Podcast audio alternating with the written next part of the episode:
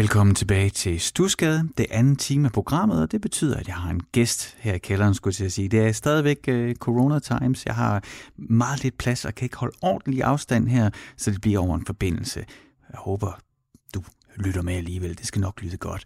Fordi på den anden side af Storbælt, sidder Frank Sajanak og er klar til at ja, snakke om den musik, der har formet ham her i Stusgade. Skal vi ikke starte med at lytte til et stykke med Frank? Hvordan føles det, når du vågner hver andet sekund? Uden at vide, hvor du er, men du ved, natten er ung. Hvordan føles det med hjertet på sin vrang? Uden at sige så meget sang i en sang. Husk altid min ven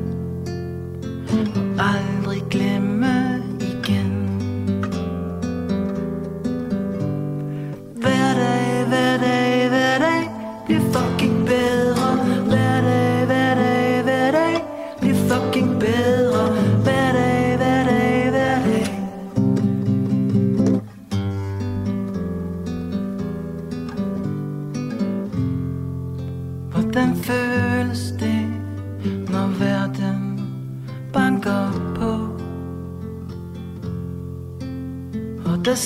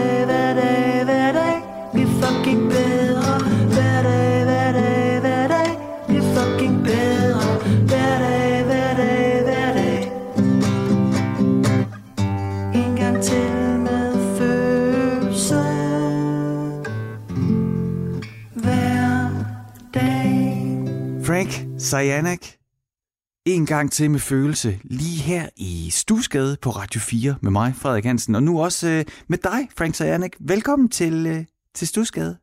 Tak skal du have. Altså normalt, så skulle du jo, øh, skulle jeg til at sige, slæbes med ned i en, i en kælder i en brostensbelagt gade i Aarhus. Det er der, jeg har mit lille hjemmestudie, jeg får lov til at, at lave radio fra, men, øh, men det slipper du så for. Ja, jeg bor også lidt på Amager jo. Ja, ja, der, der er jo for det første, så er det jo utrolig langt. Nej, men, men også det der corona. Vi er stadigvæk øh, på afstand, men øh, jeg kan mærke, det, altså grebet er ved at løsne. Ja, ikke? Det, det tror jeg. Det, det, det, det, jeg har sådan et, et håb om, jamen det ved jeg, det er nok naivt, men du ved, altså jeg interesserer mig overhovedet ikke for fodbold, men dengang Danmark de vandt i fodbold-VM i 1992, der deltog jeg i festen, og, og jeg er fra Horsens, ikke? Og, altså, øh, og i 80'erne og 90'erne i Horsens, der var jeg bange for at gå i byen, fordi det endte altid lusinger. Men den der aften i 92, der så jeg rockere og gamle damer stå og, og kramme hinanden. Jeg håber sådan på sådan en, altså, legitim fest. Ved du, hvad jeg mener? Selvfølgelig. Især når du siger rocker, der krammer gamle damer. det, det, det, det ser man. Men jeg, jeg er en af de der irriterende typer der. Jeg har faktisk overhovedet ikke øh, lagt mærke til næsten, der er verden corona, fordi jeg alligevel bare sidder indenfor i min lejlighed hver eneste dag, uanset om der er noget eller ej. Så jeg, så jeg, jeg klarede det egentlig fint. Hvad med dig? Ja, men jeg, jeg, det kan jeg faktisk... Det, det er faktisk nogenlunde også sådan her. Øh, fordi jeg, men, jeg har det... Jeg, jeg prøver altid sådan at ja, sådan pakke det ind i en undskyldning, at jeg egentlig har det godt. Fordi, fordi at, altså, for det første, der er ikke nogen i min familie, der er blevet syge. Altså, og der er ikke nogen, der er tæt på mig, der er blevet syge. Så, så, så, det, så på den måde, så er man jo heldig. Eller jeg ved ikke, hvad statistikkerne er, men jeg går ud fra, at man er heldig. Og, øh, og for det andet, så, øh, så har jeg det på samme måde. Altså, øh, øh, jeg går jo jeg går nærmest altid, og nu så hjemme. Altså, jeg vil faktisk sige, jeg har en søn på seks, ikke? Geo, og Rosa på 11. Og øh, jeg synes, det har været så fedt med det der hjemmeskole. Altså, jeg synes, det har været bomben. Ja, men jeg, jeg er helt på samme side. Jeg har ære på 11, ja. og jeg, jeg kan virkelig godt lide... Altså, hun sidder inde på sit værelse med sin computer, Ja. og så er hun i skole, og hun har lukket døren. Ja. Også for, far kan godt lide at høre noget musik, og jeg kører på folk, der snakker. Så jeg godt lide at lige at banke på, og så bliver hun, når hun lige bliver irriteret over, at jeg kommer og forstyrrer hende, og så ser hun, at jeg kommer ind med en tallerken fyldt med avocado og rugbrød og, og en lille glas juice. Altså prøv lige at høre, det, det, det kan en til en genkende, og, øh, og altså, nemlig det der med lige, lige, lige sådan en lille tallerken ind, og, og ja, altså, med hende og hjemmeskole, så, så, så er det slet ikke noget problem, fordi hun er bare en af dem der, du ved, ja, i børnehaven, der, skulle, der var det altid sådan, nå ja, men nu, hun vil helst være henne ved de voksne, eller hvad, ja, du skal jo ikke, jeg skal ikke kaste hende under bussen her i radioen, men ja, det jeg prøver på at sige, det var, at da hun kom i skole, og den der skolestruktur og alt sådan noget, det passer bare rigtig godt til hende. Så hun er også bare god til at stå op og tage sin computer og få sine ting lavet, du ved, jeg skal ikke holde øje med hende noget. Til gengæld, så kan jeg lave varm mad til frokost. Prøv at det synes jeg er det bedste i hele verden. Men er det ikke også vildt, at vores børn, de kan det? Fordi hvis jeg var... Hvis det skete, dengang jeg var lille, og jeg havde adgang til en computer, og jeg havde adgang til at kunne spille alle de spil i hele verden, jeg kunne, ja. ville, og se alle de film, jeg havde lyst til i hele verden. Det havde man jo ikke dengang. Hvis jeg havde det, så er jeg 100% sikker på, at jeg ikke havde været i skole i, over computeren. Så jeg sat og spillet. Og, men hun gør det også bare. Hun står op. Hun er, hun er klar. Og det er rimelig fantastisk. Jeg ved ikke, hvor hun har det fra. Ja, det, altså, jeg må også sige, det, øh, jeg havde en, øh, i 1985, der, der skete der noget øh, øh, altså, verdensomvæltende for mig. Det var, at øh, min far til sig selv og til mig købte en Commodore 64. Og det er simpelthen, det er, altså det er øh, den, og så det, der, der senere kom, der hed Commodore Amiga, det er hele min barndom og min ungdom. Det, det, da alle de skulle begynde prøve at ryge cigaretter og, og kysse på damer eller piger og spille guitar og sådan noget, det sad jeg bare med mine gutter og prøvede at finde ud af, hvad vi kunne få ud af de der computere. så, så, så det kan jeg Men, men øh, Frank, det vi i virkeligheden skal tale om, det som jeg er så optaget af her i, i programmet Stusgade på Radio 4 med mig, Frederik Hansen. Det har fået min redaktør, jeg skal huske at sige. Jeg skal melde, hvad man lytter til, hvis man nu er i tvivl. Øhm, det, som jeg er så stærkt optaget af, det er faktisk i virkeligheden de år, vi sidder og taler om lige nu. Det er den musik, vi er formet af. Ud fra sådan en teori om, at på et eller andet tidspunkt i ens liv, der går musikken fra at være noget baggrund, eller noget hyggeligt, eller noget, nogen sætter på, til lige pludselig, bror, så bliver man ramt et eller andet sted, som man måske ikke har nogen bevidsthed om, og bliver taget et sted hen, hvor man tænker, wow, hvad er det her, musikken gør ved os? Eller gør ved mig, ikke også? Ved mig. Øhm, og jeg har sådan en idé om, ej, det er jeg ikke alene om at have den idé, men, men ud fra den der teori, at man bliver ramt af noget på et tidspunkt, som farver en resten af livet. I mere eller mindre grad. Men jeg kan i hvert fald sige, der er nogle ting, som jeg blev ramt med sådan i, i min sene barndom, tidlige teenageår, som i virkeligheden, bevidst eller ubevidst, er det, jeg måler alt musik op imod. Kan du genkende, hvad jeg siger?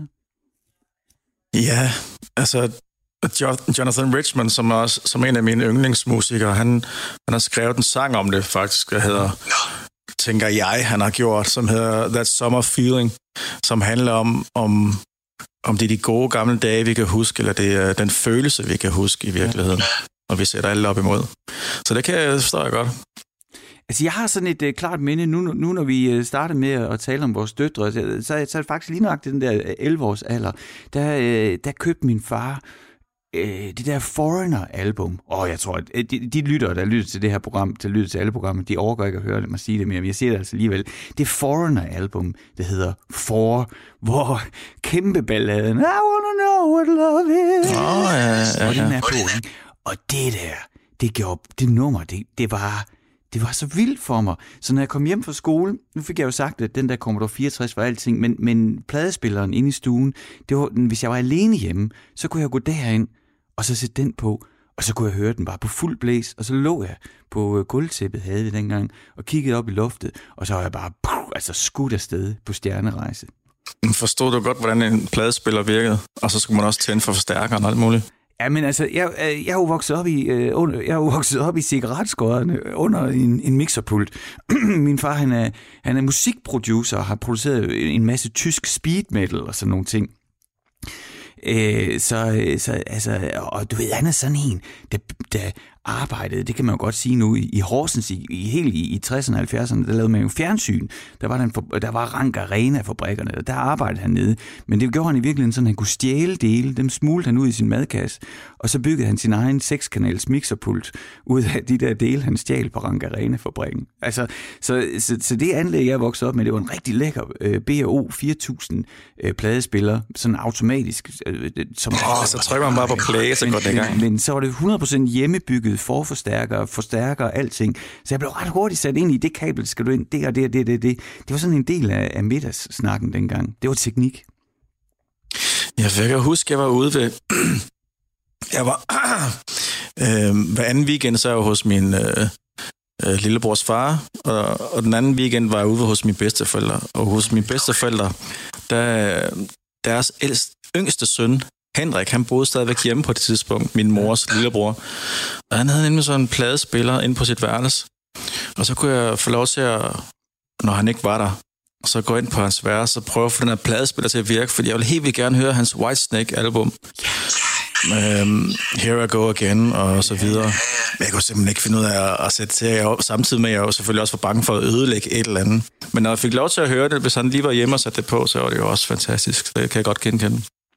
Ja, det er sjovt, du lige nævner det der album, fordi i, i, jeg var i en, en forbindelse med en anden snak, jeg, jeg et interviewede en, en fyr, der samler ghettoblaster i et andet program her forleden dag. Det var meget sjovt. Han har 130 ghettoblaster. Og en, Hvor, hvor har man 130 ghetto blaster henne? ja, det, det er godt. Jamen, han var god. Det, det, det, det var ghettoblaster i alle størrelser og alt muligt. Og den, en af dem, han havde, dem blev jeg lidt misundelig på, den kan spille vinylplader.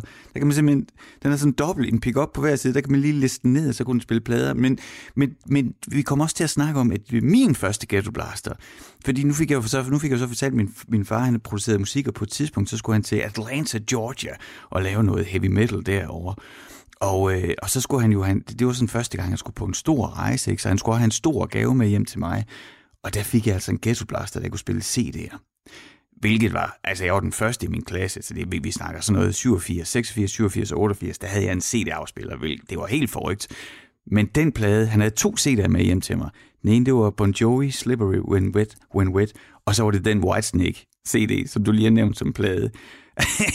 det var egentlig, det var, Det er store plader. Det er, ja. Altså, Jeg kan man- også huske, at min ven Uffe fra klassen, han havde også sådan en, uh, han havde fået sådan en uh, ghetto blaster med CD-afspiller i. Han havde kun, uh, uh, hvad hedder ham, den danske rapper, uh, som MC Ejner. Nej, ja. Værsgo-pladen. Jeg er ret sikker på, den hed. Værsgo. Ja, ja. Ja. Men den eneste CD, han havde, den hørte vi hele tiden. Men det var ret, det var ret vildt. Men det var sådan, var. jeg havde jo kun de to CD'er, og en CD, altså for det første, så var CD-udvalget ikke særlig stort, og så kostede de jo 169,5. Altså det var jo penge, jeg ikke havde nærheden af at have, før jeg begyndte så, altså, over flere måneder at gå med aviser og, og, og spare penge sammen. Ikke? Så jeg havde de to, det var Bon Jovi, det var Whitesnake, og det kørte hele tiden. Og hvad, hvad, hvad fanden hedder han? Er det David? Nej, hvad hedder sangeren? Jeg kan ikke huske, hvad han hedder nu. Sangeren for Whitesnake dengang. Han var vist også med kort i Deep Purple. Men i hvert fald, David Coverdale, ikke? Er det det, han hedder? Det er jeg ret sikker på. Ja, det er det. Ja, ja, ja. Jeg kan bare huske de der tunge vejrtrækninger, han har på pladen. Det er sådan... Og kompressoren, den står og vibrerer hver gang. det, når jeg tænker på den plade, så er det virkelig sådan nogle dybe astma øh, lungetræk. Det er jo det, øh, folk kan lide jo. det er det, de vil have. Ja, det tror jeg. Når vi, øh, jeg vil rigtig gerne høre om den musik, der er formet dig. Hvor, øh, hvor du vokset op henne? Hvor henne i verden er, er vi, og hvad er det for noget musik, du går og lytter til? Altså dengang du var barn. Ja, altså jeg har jo altid øh, lyttet til alt muligt. Og jeg, jeg tænkte, at øh, hvis jeg skulle præsentere en sang, som har formet så meget, så lader jeg hoppe over nogle af de allerførste. Fordi nogle af de første, jeg kan huske, det er en sang omkring pomfritter, jeg kan, helt kan huske, øh, hvad hedder, som meget, meget på P4 i gamle dage, som jeg, jeg lå altid ønsket, at den kom i radioen. Så det der hop hoppe over alt det der, og så øh, gå videre til, til en sang, hvor jeg begynder at interessere mig for, hvad det vil sige at producere musik. Ikke bare at sidde med sin guitar og så spille, men det at, at sætte lyde sammen, som at var et helt andet univers, som, som åbnede sig op for mig, og det var øh, produceren RZA fra Wu-Tang Clan, som producerede rigtig meget i 90'erne. Han producerede for alle sine venner, og så producerede han også for Old Dirty Bastard, som er min yndlingsrapper over alle. Øhm, som Hvorfor desværre ikke... Fordi der er, ikke nogen, der er simpelthen ikke nogen som ham. Han laver sin egen stil, og han var helt sin egen øh, fisk. Der var, der var ikke... Altså, han gjorde, som han havde lyst til. Han mixede alt, hvad han godt kunne lide. Øh, han havde så en persona, øh, som, øh, som han tog på, når han var ude. Sådan en ret vild person. I virkeligheden så var han meget blød og øh, indelukket, genert. Men når han tog øh, Old Dirty, Dirty Bastard på, så, så, var, så var han ligesom ham. Og så kom den her sang her, Shimmy Shimmy Yaw, som, hvor det gik op for mig, at det, et riff eller en lyd, som ikke var en guitar, så man kunne forme et helt nummer og være hele nummeret.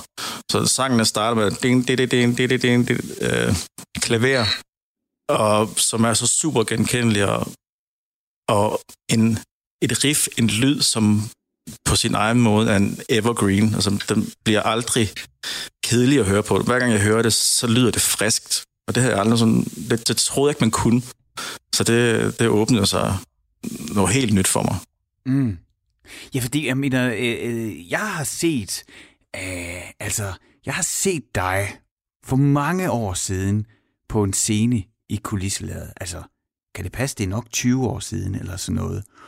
Kulisselærer, ja, det var... Og, Ja, ja, det er i hvert fald 15 år. Ja, det, ja, det ved jeg ikke, tiden går. Det er i hvert fald 15 år siden. Ja. Det er i hvert fald lang tid siden, men det, som jeg husker allermest, det var, at det var jo et show med en masse attitude. Altså, øh, som jeg, når jeg tænker tilbage, de billeder, jeg har det, det var, det var fuld blæs på energien. Det var også, altså, det var også sådan, jamen det er nok sådan, altså, er, det, er jeg helt galt på den, hvis jeg siger 20 år siden?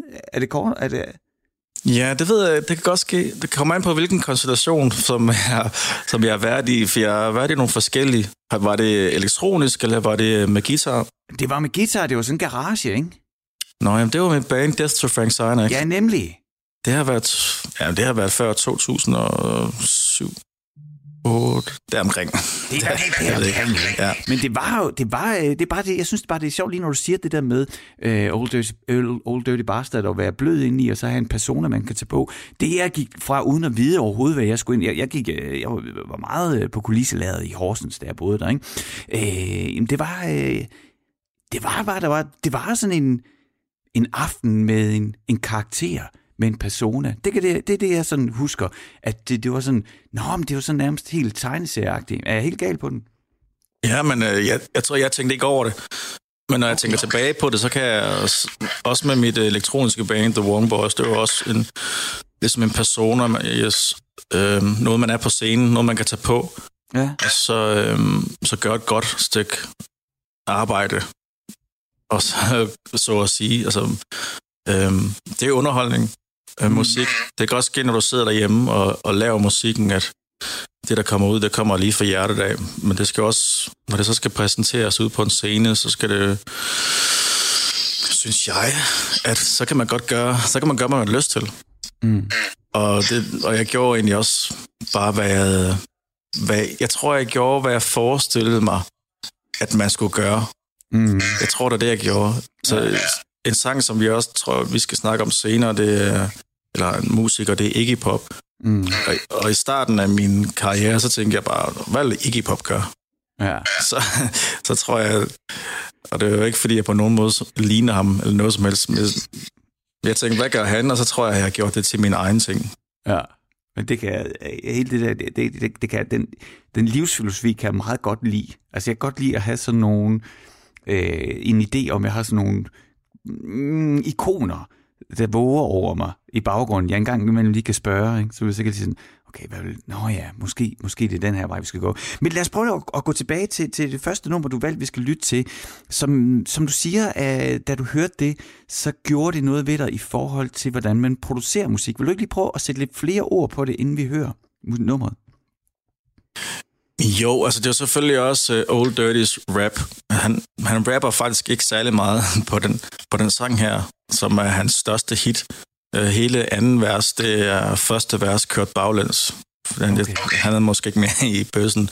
Men hele, men hele lydbilledet, um, at, kunne, uh, at kunne producere noget, som lyder frisk hver gang man hører det, det synes jeg, uh, det kræver masser og masser af arbejde men også øh, lige at være heldig. Lige gøre det rigtige på det rigtige tidspunkt.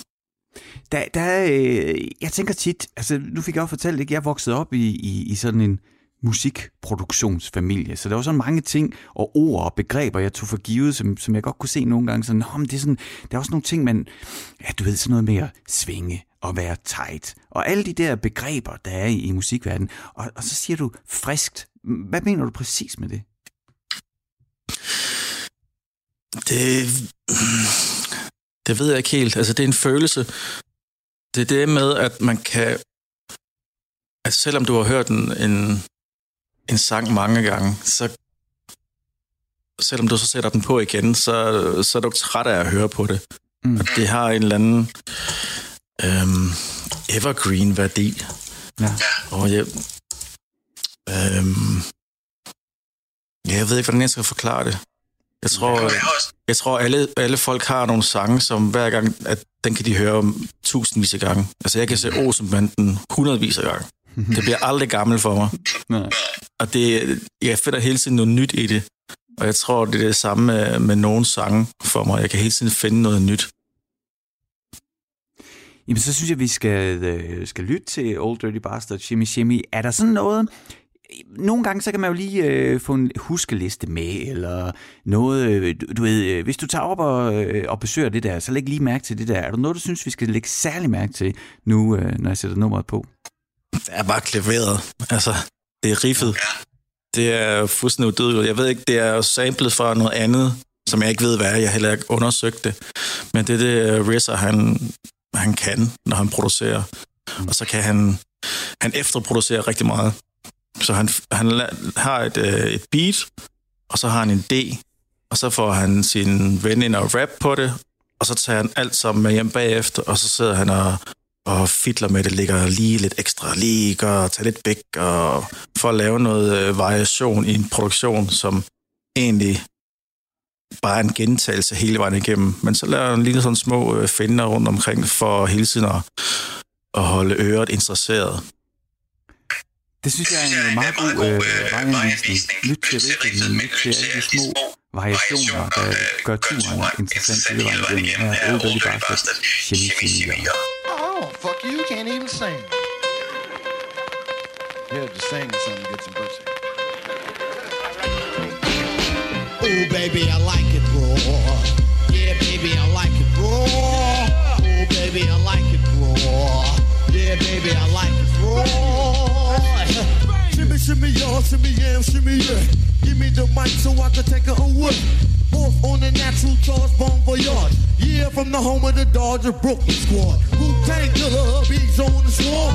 Rain on your college ass disco dorm. For you to even touch my skill, you gotta go to one killer bee, and he ain't for the kill down. Chop that down, that's all around. Lyrics get hard quick, she went to the ground. For an EMC in any 52 states, I get psycho. Killer, Norman Bay, my producer slam. My flow is like bam, jump on stage, I think I did that. That shit is like banging. Oh, baby, I like it raw. Yeah, baby, I like it raw. Oh, baby, I like it raw. Yeah, baby, I like it raw. Baby, I like it raw. Yeah, baby, I like it raw. Oh, baby, I like baby, I like it raw. MCs the in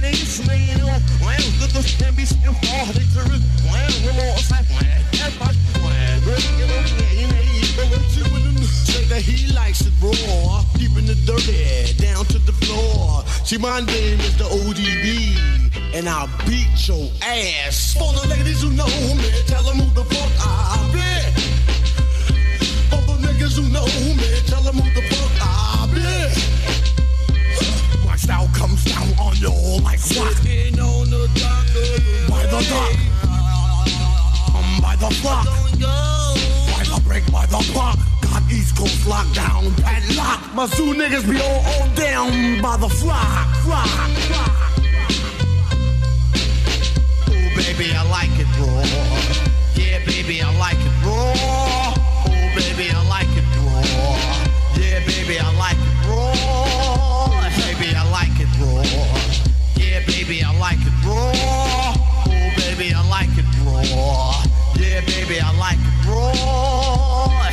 Dirty Bastard, Shimmy Shimmy. Jeg er her på Radio 4 i programmet Stusgade med mig, Frederik Hansen, og dig, Frank Sajanek. Eller siger man Frank Sajanek? Hvordan siger man det egentlig?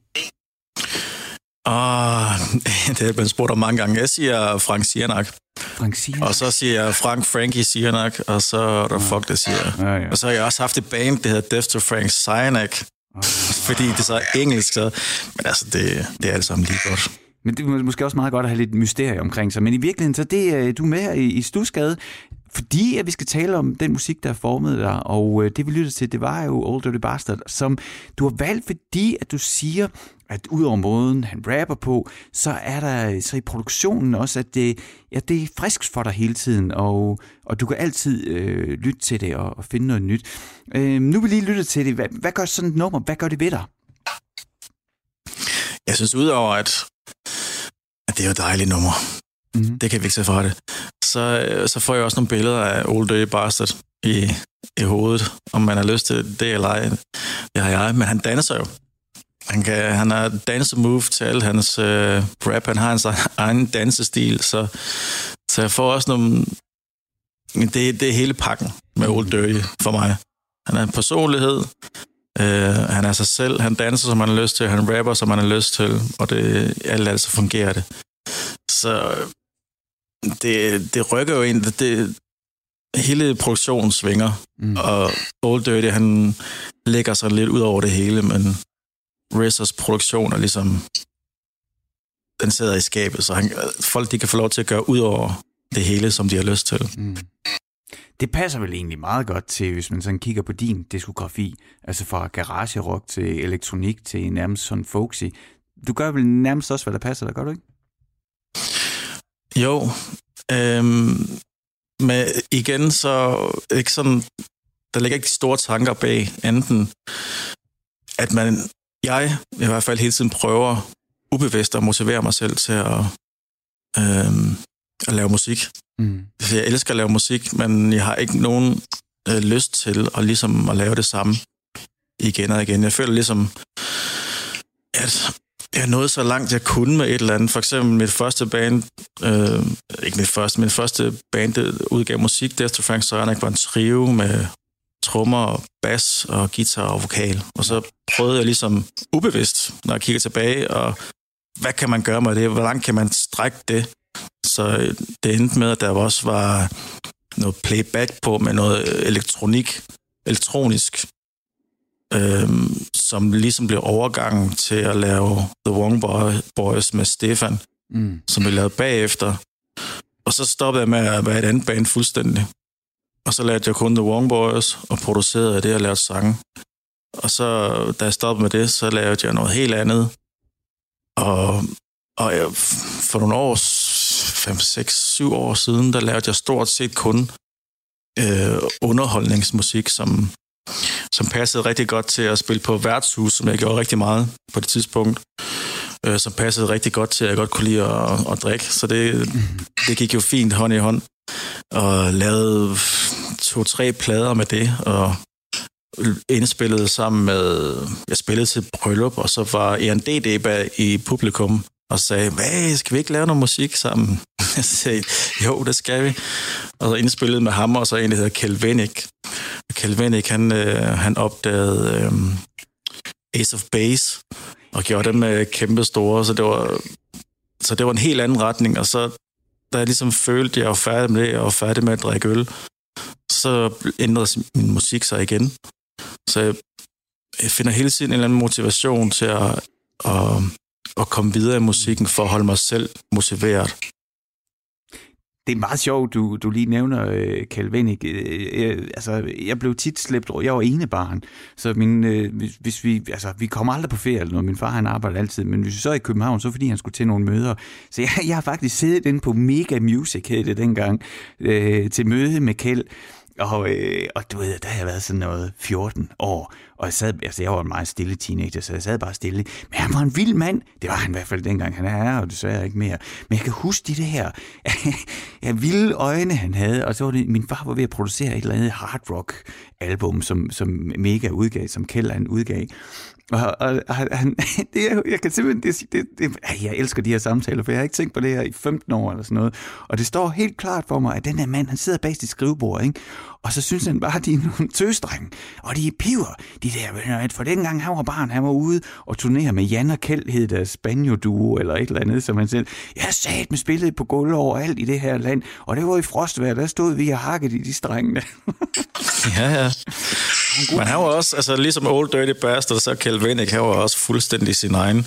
Og jeg er kæmpe stor fan af ham, fordi han var bare sig selv. Ja. Men han elskede musik, og han elskede kunstnere, som elskede musik. Ja. Og, og det var ligesom alt for ham. Han brugte alle sine penge på at, at producere musik. Men til sidst, det var... Han, han, han er ægte.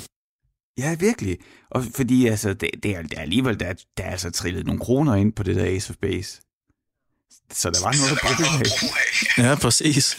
Det fik han også gjort. Han byggede studieserien, det er det ude i... Uh, ude ved Klampenborg eller et sted, hvor jeg også var ude og, og indspille nogle ting. Så altså, altså nu har jeg en studier, og musikken lever videre. Det var, det var ret vildt. Mm.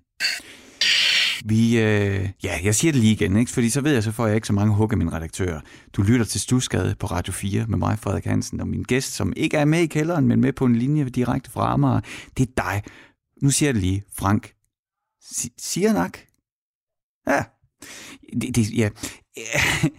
og øh, vi snakker om den musik, der har formet dig. Og øh, mit andet spørgsmål i det her program, ja, der var en del spørgsmål inden, men sådan, det andet officielle spørgsmål, det er, er der noget musik, en kunstner, en oplevelse, noget, der på et tidspunkt i dit liv har ramt dig, hvor du tænker, det vil jeg også. Altså, en ting er jo at høre noget musik, der former en og former ens musiksmag, men noget andet er jo at gøre det, som du gjorde, det er at tage skridtet op på scenen og selv vil lave, selv vil producere. Er der sådan noget, du kan tænke tilbage på, hvor du tænker, at du så en eller hørte noget og tænkte, men det vil jeg også, det der? Altså, jeg var... Jeg startede ud med, som jeg et eller andet sted er endt solo. Altså, jeg, jeg, min ambition, det var at lave musik til, til film og øhm, til fashion shows. Jeg vidste ikke, hvad jeg skulle lave musik til. Jeg vidste bare, at jeg skulle sidde derhjemme og så lave musik selv. Mm. Og så øh, fandt fordi når jeg hørte radio, så lød alting ligesom øh, det, det lød i udlandet øh, i dansk radio. Det, eller, det var 90'erne, og det lød alt sammen ligesom Radiohead. Og tænkte, jeg, jeg kunne meget godt lide Radiohead, men jeg gider ikke kun at høre på det. Og så lige så fandt jeg ud af, at der var en kunstner, der hed Iggy Pop.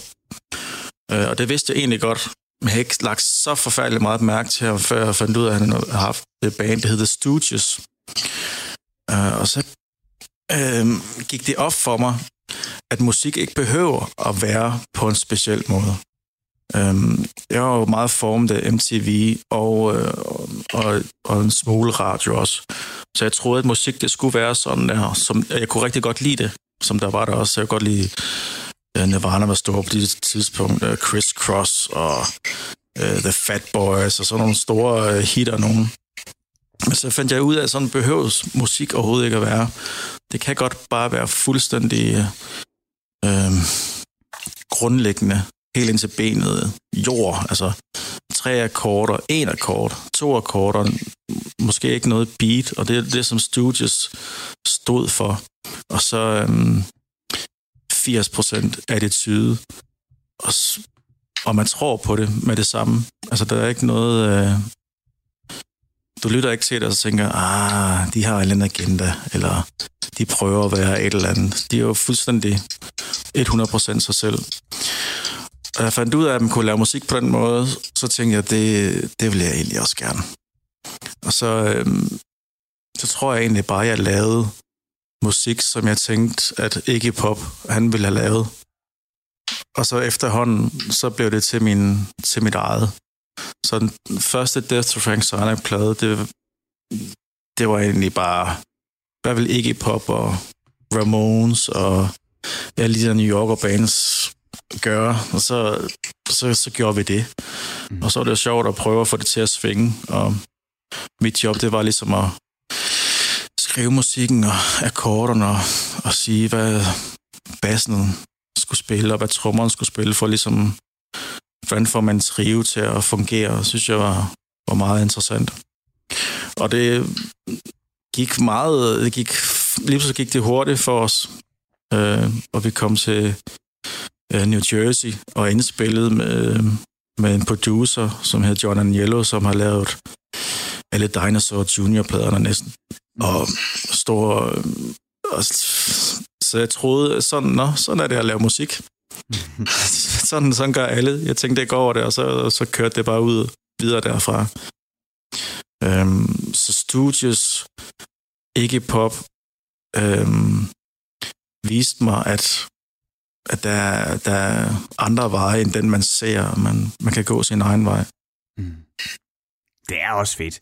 Og altså, øh, debutalbummet er jo, altså, øh, øh, øh, det, det er jo 1969, det er jo, det er jo nærmest mit yndlingsår, alt hvad der sker der. Og så, at det jeg godt kan lide ved det, det er, at, jamen, de på en eller anden måde, øh, bare vælger en vej, og så driver helt vildt hårdt, uanfægtet hvad der sker omkring dem, så skubber de bare derud af, og så, så øh, men med, ja, kan man ikke godt sige, kugle skøre John Cale som producer. Det, det er jo en vild, det er en vild cocktail. Ja.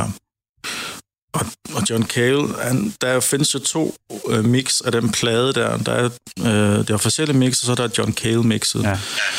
Og jeg kan rigtig godt lide John Cale mixet, som er meget mere kontant for instrumenterne panoreret ud. Det lyder hårdere og blødere på samme tid. Ja. Og så har han jo også lagt violin på, øh, på en del af nummeren på den plade. Men 1969 har udgivet den plade som studios der, og få den udgivet i det hele, for det, taget, for det var ikke noget, der lød ligesom det. Alting, det var folk music. Så det var ret vildt på alle måder, og det er jo en plade, som lever for evigt det, det, det er vildt, ikke? Og det, jeg, jeg synes altså, altså, altså, det største, mit absolut største ønske, det er en tidsmaskine. Nummer to, det er en teleporter. Men den der tidsmaskine, og, øh, og mand, jeg har haft den her snak mange gange, der er mange ting, jeg gad godt at se Keops-pyramiden blive bygget, men hvis jeg fik én rejse med en tidsmaskine, så skulle det simpelthen være New York, så skulle det være Manhattan, sidst i, øh, sidst i 60'erne, og hænge ud der. Altså, mm, så netop som du siger, også det, der sker, altså hvis man øh, over på vestkysten, der er der Crosby, Stills og Nash, og nemlig hele sådan den der folk-pop-ting, hvordan kan vi tage den videre, og hvad er det for nogle traditioner? Og så er der bare, så er der sådan nogle slammer i New York, der bare laver deres helt egen, jamen jeg ved ikke, ja, det, det, det, er, det er bare så hæftigt for mig. Der kan man jo snakke om øh, folk, der er formet af deres, øh, hvad de er formet af, fordi altså, Ramones, de jo formet af deres omgivelser, der hvor de vokset op.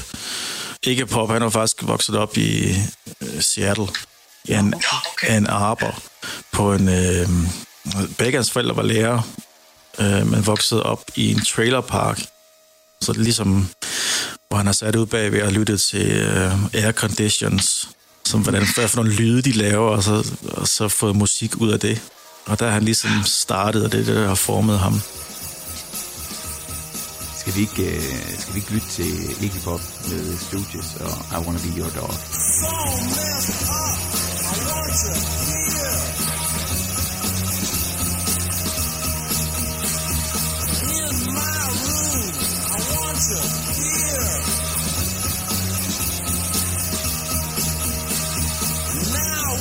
So messed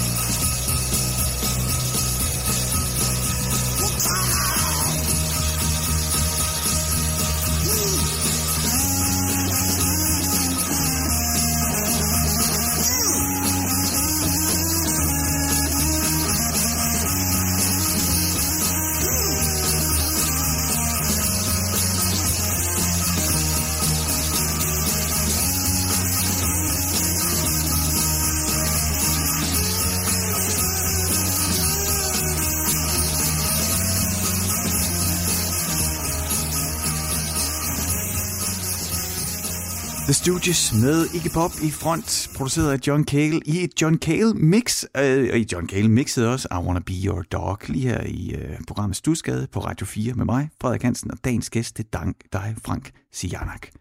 Nej, du sagde det forkert. Sianak? Øh, ah, jeg, jeg, jeg, jeg, jeg, jeg er lidt ked af, at jeg hele tiden spørger, hvordan man skal sige det, for jeg synes, det er jo enormt... Øh, jeg, også ligesom du siger, når det bliver spurgt om hele tiden. Så- Og så ender jeg i fælden hver gang, jeg skal sige det. Men det er som om, der sker et eller andet inde i mit hoved. Jeg kan se navnet, jeg kan, stave, jeg kan stave til navnet, jeg kan se det, og i det øjeblik, jeg skal udtale det, så stopper jeg op. Jeg, jeg, altså, du ved, jeg kan sådan mærke, øh, jeg er jo rimelig vant til at tale hele tiden, men, men der sker et eller andet, jeg står op, og så bliver jeg nødt til at spørge dig. Det, det beklager jeg altså. Kast mig ud i det. Åh, det er det bedste råd, man kan få. øh, hvad, altså, øh, det, jeg elsker jo det der hammerklaver. Altså, når der er noget, der spiller en tone, der ligger bare og ja, tonser, vil jeg sige, med, med, med, med, mit, øh, med mit ordforråd. Øh, og det var også lidt, altså den der følelse, det der drive, det giver, når det siger gang, gang, gang, gang, som, øh, som Velvet Underground jo også brugte, hvor John Cale han kom fra. Øh, og som jo, man kan sige, det der klaver, klaverriff i øh, Old Dirty Bastard, det ligger også og trækker fremad.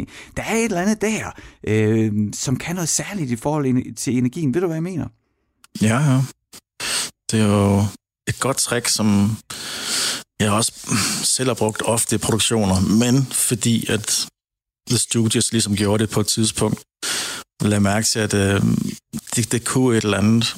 Og så det laver ligesom en, en, en drone-lyd. Ja. Ja. Jeg synes, det er ret vigtigt, når man laver det der drive-klaver, at man så, hvis man holder tonen, den samme tone, uanset hvordan de andre akkorder så skifter, det, det kan et eller andet.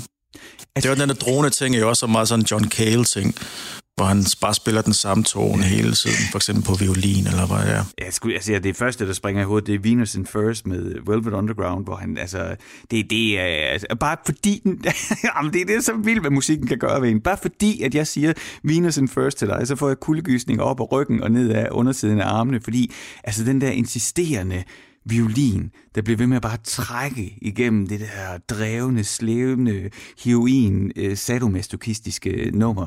Altså, det er helt fantastisk. Altså, det er nok, nok det i musikken, der påvirker mig fysisk, eller hvor jeg i hvert fald får den stærkeste fysiske reaktion, det er det der med, når der er et element i musikken, der fastholder den samme tone hele vejen igennem, uanset hvad der sker, også når det bliver atonalt. Ikke? Hvis den lige pludselig bliver til sådan Øh, øh, hvad hedder det, et øh, sænket femte trin, tritonus, ikke? Eller, eller, eller sådan maj-septim, når det hele det bare sådan står, og det er jo, man kan jo tillade sig at sige, at det er disharmonisk, men det skuer, og det, jeg har sådan følelsen af sådan et skib i lænker, der vrider sig, hvor træpladerne de bliver våde og begynder at skubbe og gnide sig op mod hinanden. Og ikke, det, jamen, det ved jeg ikke, det kan godt være jeg for langt ude, men det gør simpelthen noget ved mig fysisk. Men det er også, fordi der er nogle stærke figurer bagved, som man har et billede af oppe i hovedet, som jeg har med Old Dirty Bastard eller øh, Iggy Pop for før. Men man har jo også i Velvet Underground nogle helt klare øh, billeder oppe i hovedet af, hvordan karaktererne i det her band, de fremstår. Ja. Nico, den høje kvinde med det lyshår, og der er Lou Reed, som man er ret sikker på er øh, den mest bitchede mand på jorden. Mm. Og John Cale, som er, som er tosset, og Mo Tucker, som holder rytmen, og man ikke rigtig ved, hvem er. Ja. Og Sterling, som bare er underlig. Øhm, hele, det der, hele det billede, hele den der pakke, der er, vigtig for musik. Mm. Men det er sjældent, at man be, bliver bevæget kun af musikken. Altså Daft Punk, som jo lige er gået i opløsning, bliver man bevæget af, fordi der er en, en rytme, men der er ikke, man har ikke nogen, rigtig nogen baggrundshistorie, man har ikke rigtig noget forhold til, til bandet på den måde, føler jeg ikke. Mm. Fordi man ikke rigtig ved, hvem der står bagved, og hvad de står for. Det er kun musikken, der er produktet, som jeg synes er mega interessant. Øh, og øh, som, som emne, ikke så rent musikalsk. Jeg kan godt lide deres musik, men jeg har brug for hele pakken, kan jeg mærke, for at få en følelse ind under huden af musikken, som ikke bare er rytme. Men, men det kan jeg godt genkende. Jeg, jeg har spillet guitar i mange år, og jeg faldt i sådan en sidst i 60'erne gryden. Så, så altså også he- alt det der, sådan hele det der spænd, der er fra øh, Pete Townsend til Jimi Hendrix til Clapton til Jeff Beck og så Jimmy Page, som var min store held. Øh, altså det der gjorde det for mig også, og hvor jeg ligesom driblede, at det endte med at være George Harrison, der er min helt store guitar ud, men det, det, er, det, er, det er et andet program. Øh, det er, men det er nemlig også fortællingen, altså myterne, øh, som, jeg, som udfolder sig ubevidst i mig, når jeg lytter til musikken. Frank, vi skal simpelthen til at runde af, øh, og jeg vil sige tusind tak, fordi du satte øh, tid af til at, øh, at, komme, at være med. Jeg ikke kommet til Stusgade, men i hvert fald være med i Stusgade. Jeg var med i hvert fald. Det var, det var rigtig hyggeligt. Det er det altid. Jeg, var- jeg, jeg, jeg glæder mig til den her samtale, og, øh, og jeg synes, det har været, øh, jeg har været i godt selskab, så det skal du have tak for. Jamen, tak for invitationen. Det er til dejligt bespurgt, så bliver man glad. Mm, det, øh, det glæder også mig. Er der et stykke musik, du tænker, du gerne vil øh, sige farvel med? Øh, sådan lidt ud fra den der med, hey, det her, øh, det kunne man godt lytte lidt mere til. Ja, altså jeg synes, øh, jeg, jeg, jeg lytter sjældent til nyt musik. Jeg kan godt lide at høre musik, som jeg, jeg ved, jeg har hørt før. Jeg har ikke øh, den store behov for at finde øh, inspiration og motivation i, i andres musik. Men jeg er rigtig, rigtig glad for en musiker, der hedder Angel Olsen, som er fra USA. Og hun, hun har også prøvet alt muligt. Jeg tror, jeg har alle hendes øh, udgivelser på vinyl. Hun startede ret folksy, øhm, øh, og også prøvet af et stort elektroniske øh, univers på hendes forrige plade. Øhm, men hun er i, i hjertet egentlig solo-musiker. Hende og så hendes øh, elektriske guitar med masser af af rumklang på, hvor man får sådan lidt en, en Twin Peaks følelse, hvis man gerne vil det. Jeg synes, øh, hun er mere end det, og, og dybere end det. Og så synger hun på, altså næsten uden at prøve. Og hun har meget, meget, meget, meget svært ved at synge falsk. Og hun kan ramme øh, selv de, de højeste toner. Jeg synes, øh, øh, det er meget imponerende. Og så kan, kan hun stå på en scene alene, uden at øh, folk keder sig af den grund. Og hun behøver sikkert sige så meget. Øh, hun behøver bare at være der. Hun har en stor øh, tilstedeværelse. Og så hendes seneste plade her, det her A Whole New Mess, er, er der faktisk kun to nye numre på, og resten der er genindspilninger af den store elektroniske plade, og hendes mest succesfulde, i, som populæreste plade. Hun simpelthen har, har lært om, og så genindspillet med hende, og så bare en guitar, og så nogle gange noget orgel, for ligesom at, tror jeg, at finde tilbage til der, hvor hun startede. Det hele det store, øh, store elektroniske og den store øh, populære plade, tror jeg simpelthen blev for meget for hende. Så nu tror jeg, hun skal ud og spille solo igen, og det skal jeg meget ind og se. Og det glæder jeg mig rigtig meget til. Og øhm, den sang her, som, øhm, øh, som vi skal høre her, Waving Smiling, øh, som var den første øh, single-ting, der kom forud for pladen, så, hvor hun lavet en live-indspilning i meget flot teater af en slags. Og så tænkte jeg, nå, hun er tilbage, for hun stod bare der med sin guitar, og så sang, som, som hun gør. Um, og så blev jeg glad, fordi Angel Olsen, hun er tilbage, hvor jeg godt kunne lide hende. Um, det var dejligt for mig. Jeg håber for, også for, for alle mulige andre. Frank Sianak, tusind tak, fordi du er med i Stusgade. Her er, øh, runder vi øh, simpelthen vores snak af med Angel Olsen, Waving Smiling. Found me down. Then, honey,